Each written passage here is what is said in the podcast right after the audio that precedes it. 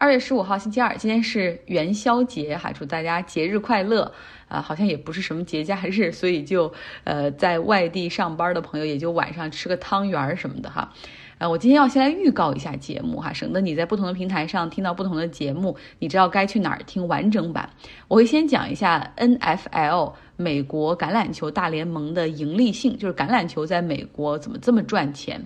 第二个呢，要讲一下加拿大的卡车司机他们抗议的情况，以及加拿大总理特鲁多哈他终于出手了。第三个呢，要讲一下一个紧张的局势哈，箭在弦上，俄罗斯和乌克兰的情况。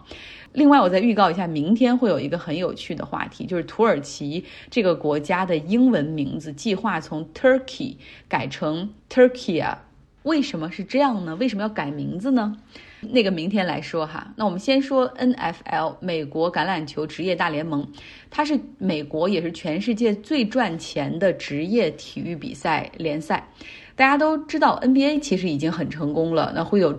非常会赚钱，也很有商业头脑，什么品牌意识、多元化经营。那 NFL 就比他还要更牛。它总共只有三十二个球队，每个赛季有十七轮比赛，总共是十八周的时间。但是这个 NFL 它最近哈卖出了一个十一年的电视转播合同，和 NBC、CBS、ESPN、福克斯，还有网络直播 Amazon。那大家花发挥一下想象力，这个十一年的转播合同总共卖了多少钱？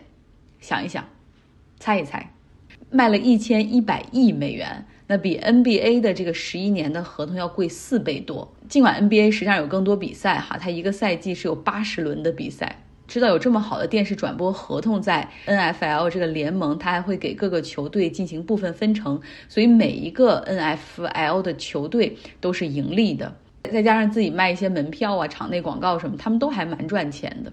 在美国做体育可以很赚钱，相当一部分原因就是因为这个电视转播合同。在国内做体育怎么都赔钱，也是因为这个电视转播的问题。因为我们是央视一家独大，你没有可选，也没有竞争啊。之前我采访体育赛事的时候，那个赛事的组织方就告诉我说：“你看这个体育比赛，我们赛事找到了现场的这种赞助商，在场地里投广告，但是他们。”会有一些条件，就要求这个比赛可以在央视转播，相当于是一个赞助的条款。那所以组织方要去和电视台谈判，很好的一些比赛，实际上最后也是免费给电视台来进行转播的。还有一些可能不是那么重要的比赛，然后你还想从电视台获得转播时段，还要给电视台钱。所以这样来看，办比赛或者职业体育在中国就是能赚到钱吗？做自己的俱乐部其实是很难的哈。这也是为什么好像这个产业一直都做不起来的原因。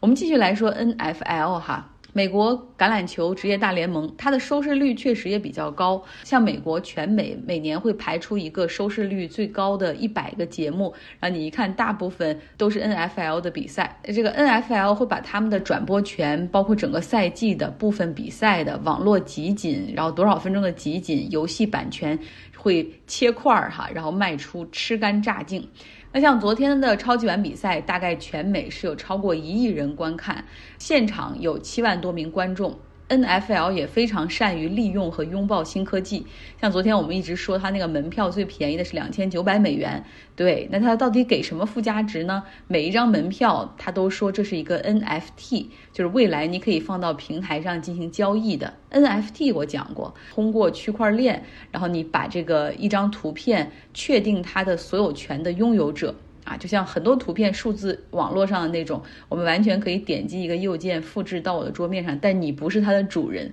对吧？有了这个 NFT，就可以把这个图片给你确权，你就是拥有者。NFL 他们这个大联盟是理念是多么的超前哈，就已经和 NFT 玩上了。现在他们在美国市场的盈利其实已经是做到了差不多了哈，很难再去有大规模的增长，所以他们就希望说能够在海外市场去扩大，向海外扩张，比如说考虑未来美每年到德国去办四场比赛，之前给中国市场也给了很多免费的视频来进行直播或者转播啊，也是为了从中国市场获得更多的用户。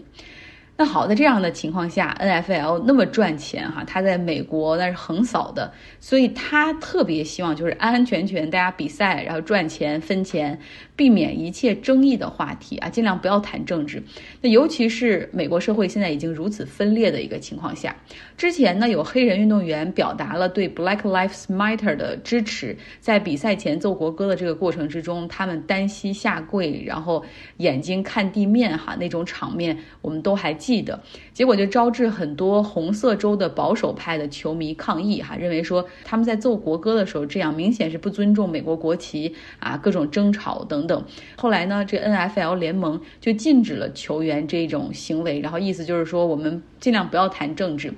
有一个旧金山四十九人的球员还一直坚持这样做，最后球队还和他解除了合同。那昨天超级碗的中场秀上，艾米纳姆他在结束了演唱之后也单膝下跪，哈，看着地面，也表达了对黑人以及黑人球员的支持。好，我们继续哈来说回到这个 NFL 球队的一个盈利性。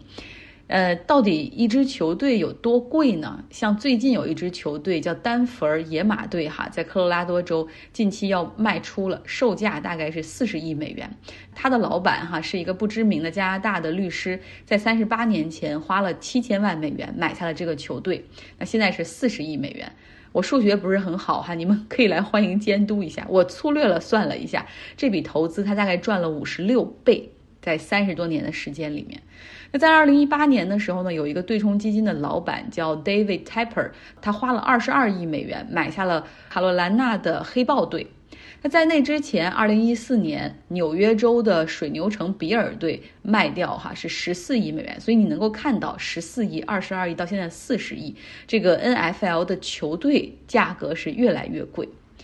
好，我们再回到这个昨天晚上超级碗的冠军球队 Los Angeles Rams。洛杉矶公羊队，这也挺有故事的。昨天比赛的时候，在他们的主场哈叫 Sophie Stadium，这是球队老板克伦科花五十亿美元打造的一个球场哈，在洛杉矶的郊区。那这个老板克伦科，他除了有这支橄榄球队之外，还拥有英格兰足球超级联赛。阿森纳俱乐部，还是 NBA 丹佛掘金俱乐部，以及冰球 NHL 这个大联盟的科罗拉多雪崩队的老板。然后他和妻子目前的总财富是超过一百亿美元。他的妻子哈也是出自于大富之家，是沃尔玛创始人沃顿的女儿。然后他现在自己有的那个持有的沃尔玛的股票，就还值个几十亿美元。那他们俩当时发家是通过做地产发家，在九十年代的时候进军体育，先是对这个洛杉矶公羊队买入了百分之三十的股权，然后当时这个球队在洛杉矶那个球场有点年久失修哈，所以相当于是这个克伦科买下球队股权之后，帮着球队从洛杉矶搬到了密苏里州的 Saint Louis。那在二零一零年的时候呢，这个原球队老板开始要卖他的这个股权了，他行使了优先权，克伦科哈他就把这个球队全部买下。呃，N F L 你要想买他这个球队当老板，除了交易之外，还要让其他的联盟球队的老板一起投票哈，都多数通过之后，这个交易才能够实现。相当于是这些老板们都是有一个俱乐部的哈，有有有一个这个 membership 在这里面，你进来的一个人不能是搅和的大家都不得安宁哈，让大家看得过去是一个基本条件。那为了让球队有更好的商业价值，他呢就是和这个 NFL 联盟哈就商量说，还是要把球队带回到洛杉矶。一开始只是传言，但是当呃二零一几年的时候，他的这个地产公司在洛杉矶 Inglewood。这个地区买下了一个场地，准备修建球场之后，萨特路易斯这个城市就知道完了，这个球队肯定是要再回到洛杉矶了。那后来呢，萨特路易斯这个城市和当地所在的这个郡就一起起诉了洛杉矶山羊队和联盟，因为他们之前是花了一千七百万美元帮着来找土地，还帮助设计球场，但是克伦科完全没有理会哈。最终呢，这个 lawsuit 诉讼是以科伦科和 NFL 联盟哈向 Saint Louis 这个城市支付了七点九亿美元的赔偿告终。终于在二零二零年的九月份，这个山羊队是重返洛杉矶，仅用了两年时间就把超级碗弄到这儿来举行，并且获得了冠军。所以不论是从对这个城市的荣誉来说，还是整个球队的商业价值哈，真的是又高了一个段位。其实 NFL 我们说它这么多好处，实际上它有很多的问题哈，比如说种族问题。联盟里面百分之七十的球员都是黑人，但是三十二个球队里面只有一个球队的教练是黑人，另外还有两个是少数族裔，一个是波多黎各裔，一个是墨西哥和黎巴嫩裔。那近期呢，还有一个前迈阿密球队的主教练，一个黑人教练，他起诉联盟和另外三支球队在雇佣教练的这种过程之中，实际上是存在严重的种族歧视的。这 NFL 这个联盟中有一个 Rooney Rule。叫鲁尼条款，就是每一个球队对教练、对主教练或者高级别教练进行选拔的时候，你每一次开启这个招聘，至少要给一个少数族裔面试的机会哈。但是现在看来，这个 Rooney Rule 并不是足以能够解决种族歧视的问题。我们说的这个种族歧视，已经不是说不是说那种明显的哈，而是实际上是在职场中的那种隐形的天花板。OK，来到加拿大，有卡车司机抗议疫苗强制令引发的混乱还在继续。